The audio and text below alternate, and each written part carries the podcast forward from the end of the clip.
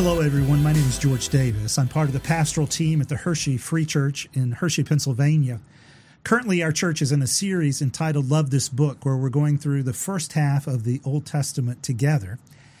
And uh, I'm joined today by Deb Hinkel on our staff, who is our Director of Spiritual Formation. And Deb, as we are going through this study of the Old Testament, uh, we're of course encountering a variety of families and individuals, and and as we see some of this interaction, it raises a a topic that we're actually going to talk about today. It's the subject of today's podcast, which is the role of women in the Old Testament.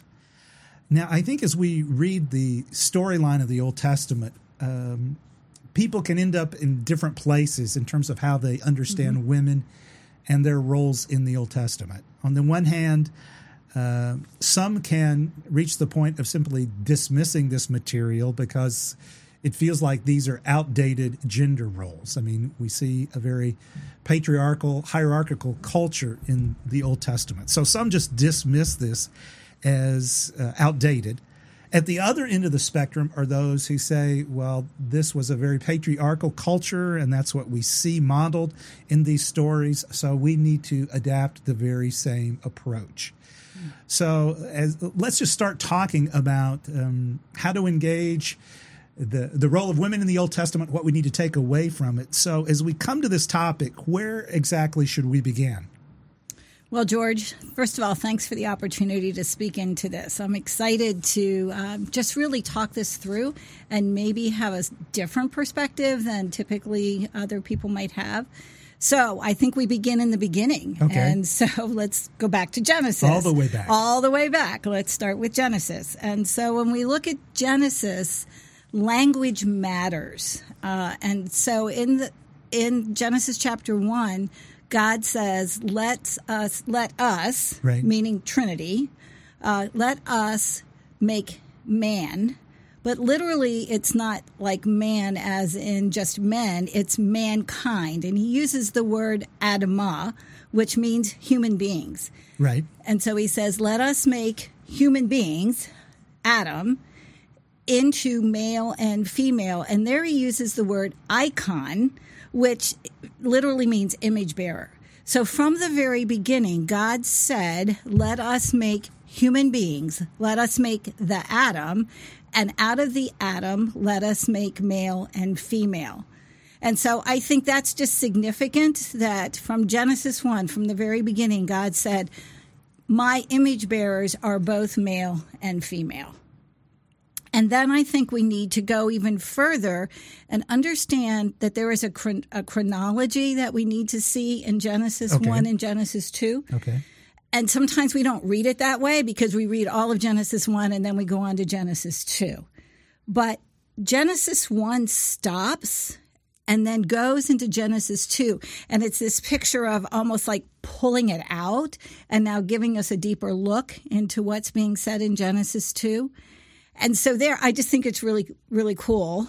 Um, God takes the atom, right. meaning the human beings, and splits the atom right. into Ish, man, and Isha, female. So I guess that was the first atomic explosion. I don't know what we God was the say. first to split the atom. Exactly. There have been ramifications ever since. exactly. Right? But that to me is really significant because what he is saying is the human being, in order to be complete, there needed to be a male and a female. And so Genesis, Genesis 2 to me is a beautiful picture of God saying, showing to Adam, the man, Right. You are alone and it's not good. And so I want I'm going to bring you someone who is like you but different. And so he brings Eve to him, who at that point in time he just names her as Isha. Right. He just says, "You are woman, you are bone of my bones, flesh of my flesh. You are like me, but you are different." And so that picture to me is a beautiful picture of of unity, of intimacy, of partnership. And I know usually we look at Genesis 2 and we think about it from a marriage perspective, but I think there's a broader principle at work, and that's that broader principle that as men and women, we were created for unity. We were created for partnership. We were created to complete one another. And then we go back. We have to go back to Genesis right. 1 because the story isn't finished. And then God says, So now that I have you, both of you, here's what I want you to know. I want you to know that I am I am commanding you, I am mandating, I am telling you this because this is important. This is my heart. You are to be fruitful and multiply. You are to rule over and subdue. And those words set the tone for the rest of creation, for the for the rest of humanity. And ironically, sometimes I think as women, we've we've kind of had this sense of well, women are supposed to be fruitful and multiply, right? Because they have children, and men are supposed to rule over and subdue. And I think that it's created a wrong distinction that is not at all what God designed because He gave them both the same command. Right. So once again, it's this theme of, of partnership, mm-hmm. of unity and mission and calling and purpose. Exactly. So along those lines, then, so if this is this is what is described in the opening chapter of Genesis, uh, can you give us some examples of what this looks like as we continue to follow the storyline of the Old Testament. Sure. Now, unfortunately, in the middle of the storyline, we have something called the fall. Right. All right. So there is brokenness right. that comes into the picture. And I think with the brokenness comes a sense of hierarchy. Okay. You know that we even see in Genesis three, and we we see the idea of the des- your desire will be for your husband, and he will rule over you, and so there is this principle of hierarchy that seems to be present there's a there's a sense of patriarchy that comes out of the Old Testament. But even in the midst of that, I think we have examples of partnership. Okay. So let me give you what I would say is one of the first ones we see, and that's when we look at Moses and Aaron, Aaron and Miriam. And we know Moses led the people out of right. out of Egypt. We know that Aaron was his spokesperson we know that Miriam was his big sister, but we don't always look at her as someone who was part of the leadership team, right. if I can say that. And yet in Micah 6 4, there's this really amazing verse that says that God sent Moses to lead his people, but he also sent Aaron and Miriam. And so for me, that's a really good example of a male female partnership where gifts were used uh, in order to lead the people out of Egypt. Um, other examples, okay. um, one of my favorite is Deborah and Barak. Probably because my name is Deborah, so I there think it, there. there is, is a, connection, connection there, right? Um, so when I look at that story, I love it because Deborah is able to describe herself with strong words, strong leadership words. And we see that in Judges 5. The Bible describes her as a, as a prophet, as one who was judging, right. and as a wife. So she was seen as a leader in Israel. Just as an addendum, can I just say, of all the judges in the book of Judges, nothing negative is ever mentioned about Deborah. Uh, so her character was good. Unlike many of the other individuals in that book. Exactly. Moving right along. But so we have this scenario where the Israelites have been oppressed, and Deborah hears from God. She's a prophet, and she hears from God. And as she hears from him, he tells her to go to Barak and tell Barak to go up against the armies of Sisera. And so he she calls him, and he comes which to me indicates too that there was a, a way that he respected her leadership. Right. He comes and she tells him what he should do, and he goes, uh uh-uh, uh, not going unless you go with me. And so we have this little give and take, this scenario where she says, All right, I will go with you, but you won't get the glory for all of this. Um, bottom line is the, the victory is secured.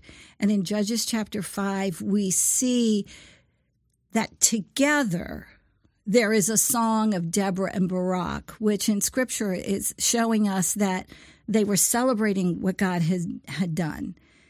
And so, even as I see that, it reminds me of this. Deborah used her voice in a way that was was strong. She used it as a leader. She used it in a way to um, call Barak to use his abilities Right. and to use what he was called to do. And yet, when the victory is secured, she invites him into that process so that they are they are celebrating what God has done and they are doing it together. And even in Judges chapter 5 where we see the song, she goes on to say basically Israel was in a terrible place until I Deborah I arose as a mother in Israel. She was confident in who she was, but I don't think she was cocky. I think she she understood the necessity of working together. She understood what her what her place was and how she could be used and what Barak could do and how he could be used. And then there's an interesting side note to this. I don't have any any proof of this, Okay. but it's kind of interesting. If you go fast forward to the book of Hebrews, Right. In the book of Hebrews, Barak is mentioned, and he's mentioned as a man of faith. Hebrews 11. Hebrews 11. And somehow, when I first meet Barak in Judges chapter 4, he doesn't seem like he has a lot of faith. And so sometimes I wonder is what did that encounter together ha- help him in his own story? Sure. How was he shaped by that experience How and was- that interaction? Right. And that to me gives, as a woman, that gives me a sense of I, I need to not be afraid at times to use my voice, um, to be, to challenge maybe my brothers in Christ, and to not always just think that they should challenge me, Right. but that there is a reciprocity in the way that we are able to interact. So I love that story and just the way that we see them partnering together. Other examples or? Uh, I do. else? Okay. I have more. you have more. You're going to ask me, I'll give you more. Um, I also love the story of Abigail and, and Nabal. Okay. Abigail, it says, was a beautiful and intelligent woman Right. who was married to a drunken fool. Right. I didn't make that up. That's what scripture Right. says. and so in this story, we find out that David, who was sort of an ancient kind of Robin Hood, was taking care of Nabal's men when they were out shearing their sheep and sort of putting a wall of protection around them. And so, in return for that, his men are hungry, and so he goes to Nabal and says, "Can you give us provisions? Right. We've we've you know protected your men." And Nabal, who knows if he was drunk at the moment or whatever, he refuses. brightest guy, Not the brightest guy. He refuses. And Abigail steps into action because she knows what the consequences are. David's going to potentially wipe out their entire household. So she steps into action, she gets the provisions, and she goes out to meet him before he can get to their home. And it's not just the fact that she took him provisions that matters to me or that I think is important. It's the way she approached him. So she she bows, which would have been culturally appropriate, Right. and acceptable. And she honors him, but then she she has a boldness about her and she confronts him and she says, basically, think about what you're doing. Do you really want to in some way potentially damage your character as the future king of Israel Right. by doing something that really would tarnish, you know, who you are? And and he obviously listens to her because at one point in scripture he says, "I heard your words." And I love that phrase because she took a risk. She went out, you know, honestly understanding she was feared for her life as well. But she went further than that. She didn't just ask him or beg him not to hurt them. She said, Be careful about what you're about to do because you're going to do something you regret. And again, this to me speaks of the of the way she used her voice to challenge and encourage. Now, if this were a movie, it'd be a great movie because there's an end to the story. Uh, David does not harm the household in any way. So she he does heed what she says. She goes back and Nabal dies, possibly from a stroke. And Abigail gets to marry the future king and she becomes his wife. So that's kind of a fun element to the story. There is a twist in the story. exactly. But once again, this this theme of, of partnership and, and working together. Exactly. Now you you've given us um, you've given us a variety of examples, and you could surely give us some more. But the reality is, this still takes place in a pretty hierarchical culture, a very patriarchal culture that um, is is really driven by male leadership, male power, and that sort of thing. So how do how do we still deal with that? Well, I think we need to remember that historically this is this is still part of what of God's plan, of his rescue Right. plan. And so he is still dealing with his covenant people Israel and in a culture a broader culture, not just the Israelite culture, but a broader culture Right. that is extremely patriarchal. And so even though typically you would see men in positions of leadership or you would see men in positions of authority and power, I really believe that God gives us these examples to let us know that in His economy, in a sense, and in His heart, we are seeing glimpses of what He values. We are seeing glimpses of His heart. And the fact that He's saying, I value these women. I value their contributions to the mission. I value uh, their contributions to ultimately reflect what his heart is. And so, while it may not always be normative in a patriarchal culture, we certainly don't see evidence that it's inappropriate, but rather it's something that I believe God is giving us examples to hold on to and to be encouraged by. So we never completely lose that vision from Genesis 1 and Genesis 2 Exactly. of partnership and working together Right. as part of a bigger mission. Right. Even though we now live in this world that is characterized by brokenness and Exactly. relational tension and all of that. Exactly. Well, up to this point, we have talked primarily about examples in in narrative, different people in the biblical storyline. Uh, just for a moment, talk briefly about the other kinds of, of literature that we see in the Old Testament. We see wisdom literature, and that brings us to the book of Proverbs. Exactly. And I think there are two really important examples uh, in the book of Proverbs. I believe one of them is understanding Proverbs 31, Okay. which is typically the passage we go to when we talk about women and what they should and should not do. Unfortunately, as a woman hearing that passage over the years, it's kind of created this sense of, man, I need to be a superwoman or, you know, I don't measure up. So, how do you think we should understand that passage? I think we understand that passage by looking more deeply into some of the things the woman was doing. Okay.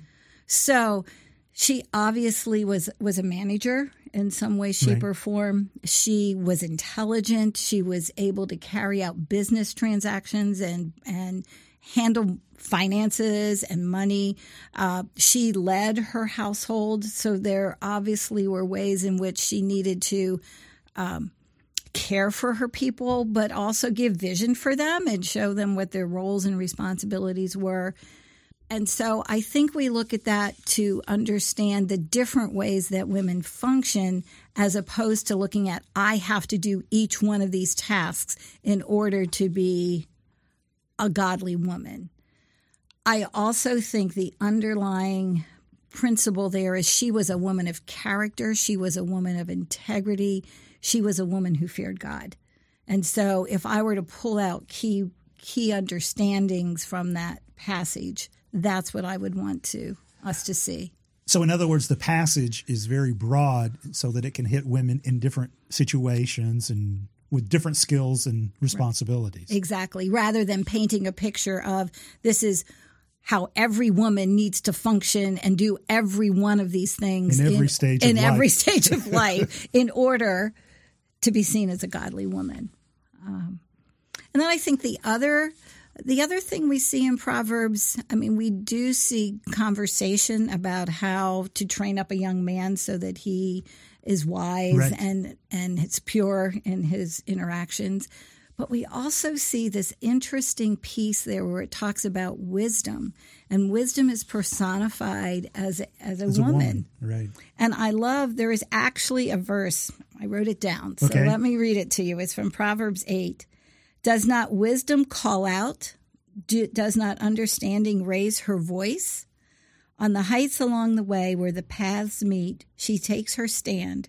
Beside the gates leading into the city, at the entrances, she cries aloud. That has a cultural ring to it that we might not quite understand in Okay. our culture. The city gates Right. were places of authority, in essence, and where people came to uh, hear from leaders. And so to me, this is another example of voice. And if I could just say a theme that runs through everything we've been talking about this afternoon is the idea of voice. We see partnership and we see women using their voices in different contexts, um, some of which were very risky circumstances where, like Esther, her life was in danger Right. but she chooses to step into that situation and recognize that in obedience to God, she needs to use her voice. And and I think that's something that we can take away from these women. They I believe obeyed God and they were part of, of his rescue plan and they were part of his mission. Okay, so un- unpack that just a little bit for us. When you when you talk about using your voice, what hmm. exactly do you mean? sometimes that's a that's a hard concept for me to define without just using my own experience. However, I have heard this from other women as well. There's a tension that some of us as women feel that our voices are to not be used in certain circumstances, that we should always wait to determine whether or not we should weigh into a conversation or be part of a conversation, especially in church contexts. Right. And and I believe that it's important that we as women are respectful, um, as should men be Right. respectful as well. But that we are respectful, that we listen well, but that we don't shy away from contributing and to recognizing that if, as men and women, we have been called onto the mission of God together, then we are going to be stronger together and better together if we both use our voices. And just like when I look at Barak and Deborah, I'm sure there was some tension in that conversation, but they they made each other stronger, and the result was a victory for God. Uh, and I see that as we lean into women not being afraid to use their voices and use them well and appropriately.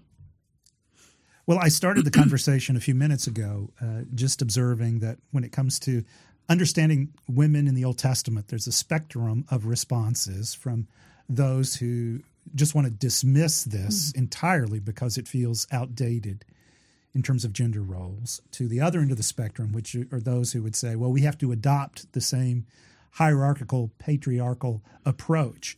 So, what would you, in the midst of those different responses, what would you want to say to people along that spectrum? I think I, I would want to say this that I believe Genesis shows us that God designed us to be partners, that He designed us differently. There is still maleness and there's still femaleness, and that's a whole other podcast to, to have that Right. conversation. But in the midst of that, I think we need to do everything we can to live out what I would feel believe is the redemptive work of the cross.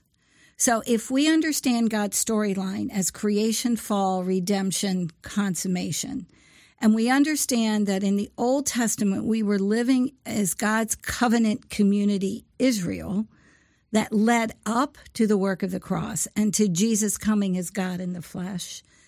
Now we live under um, the redemptive work of the cross and what he has done. And I believe part of what the cross redeems is the way that men and women should interact together.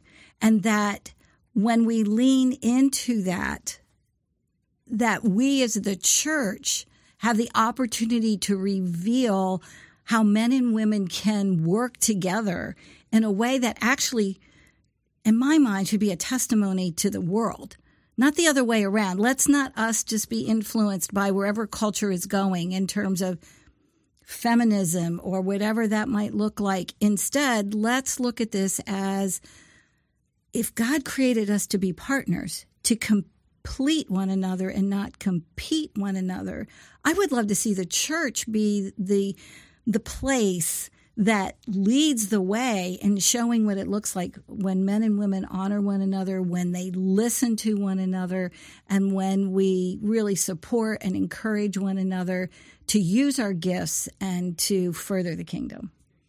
Well, that's really helpful. So, um, as we think about this, then, so what, what for you are some final takeaways that we need to take from the Old Testament storyline and the way women are a part of it? For me, I love looking at these stories. And again, there are so many other ones. We didn't even, we didn't really touch much on Esther. We didn't talk about a little known prophet called Huldah. Right. we, we didn't necessarily talk about Ruth and her interactions. There are so many of them. But when I read them, as a woman, they encourage my heart. They, they speak to me in such a way that says, even in the Old Testament, which is definitely a patriarchal culture. God chose to give us examples, a glimpse into his heart. And so when I read them, it encourages me to find my voice, to use it well, to want to strengthen my brothers in Christ, to want to walk with them in such a way that that we are able to embrace each other's gifts and to encourage one another and to challenge one another. So for me, these are examples that can be applied very much in our culture today.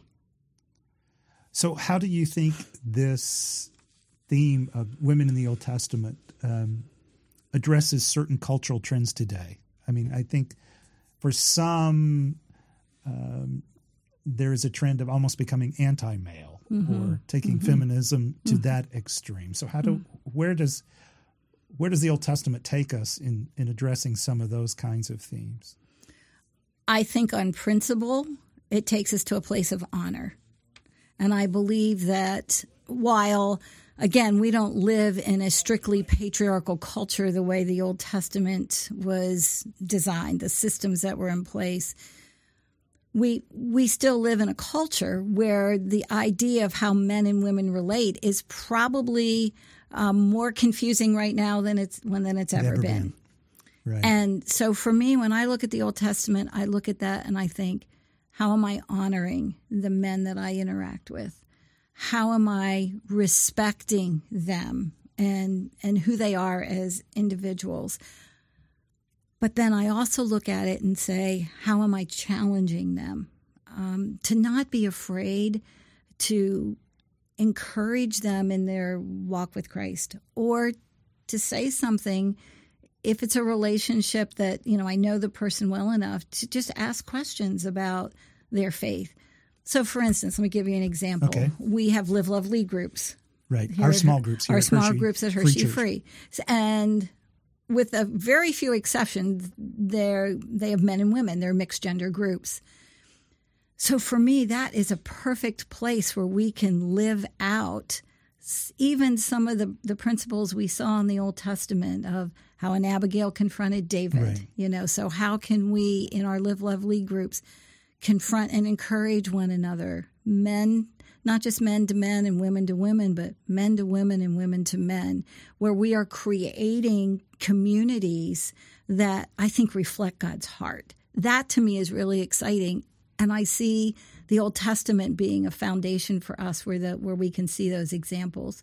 And especially I keep coming back to a couple of words. Partnership. And I believe we're better together right. in that way. And that we were designed to complete not compete. Well, I think it's so helpful to, to really go back to this creation design because in the midst of that, we see that all of these conversations need to take place within a context of a sense of calling mm-hmm. and purpose mm-hmm. and deep identity. Mm-hmm. And when when yes. we really seek to have our own sense of self rooted in what God is doing, it, it does bring us to a place of partnership. It rethinks how we mm-hmm. think about the roles of men and women and how we need to work together. And I think absolutely, I love the way you said that. For my generation, there was a sense of a man's calling was greater than a woman's calling. Okay. Uh, and that was not necessarily always spoken. Sometimes it was just an unspoken part of the environment. Even a sense of when I was thinking going to college, there wasn't a sense of that I would embrace a call to ministry, for right. instance, because I, I wasn't a young man. So that's some of what I had I have to grow up with or had to grow up with and those experiences have shaped my thinking that I had to overcome that.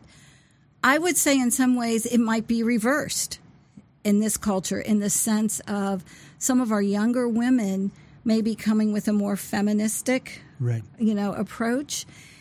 Either way, when I grew up it was somehow the message was men were better make them look good. Now we may have it reversed where women almost feel like, well, we're we're better, and you're not as you're not as good as we are. That message is also wrong. And so no matter which which side of the coin you are looking at, we can go back, I think, to Genesis again and say our identity, our purpose, our calling is in the fact that we were created as male and female to be image bearers.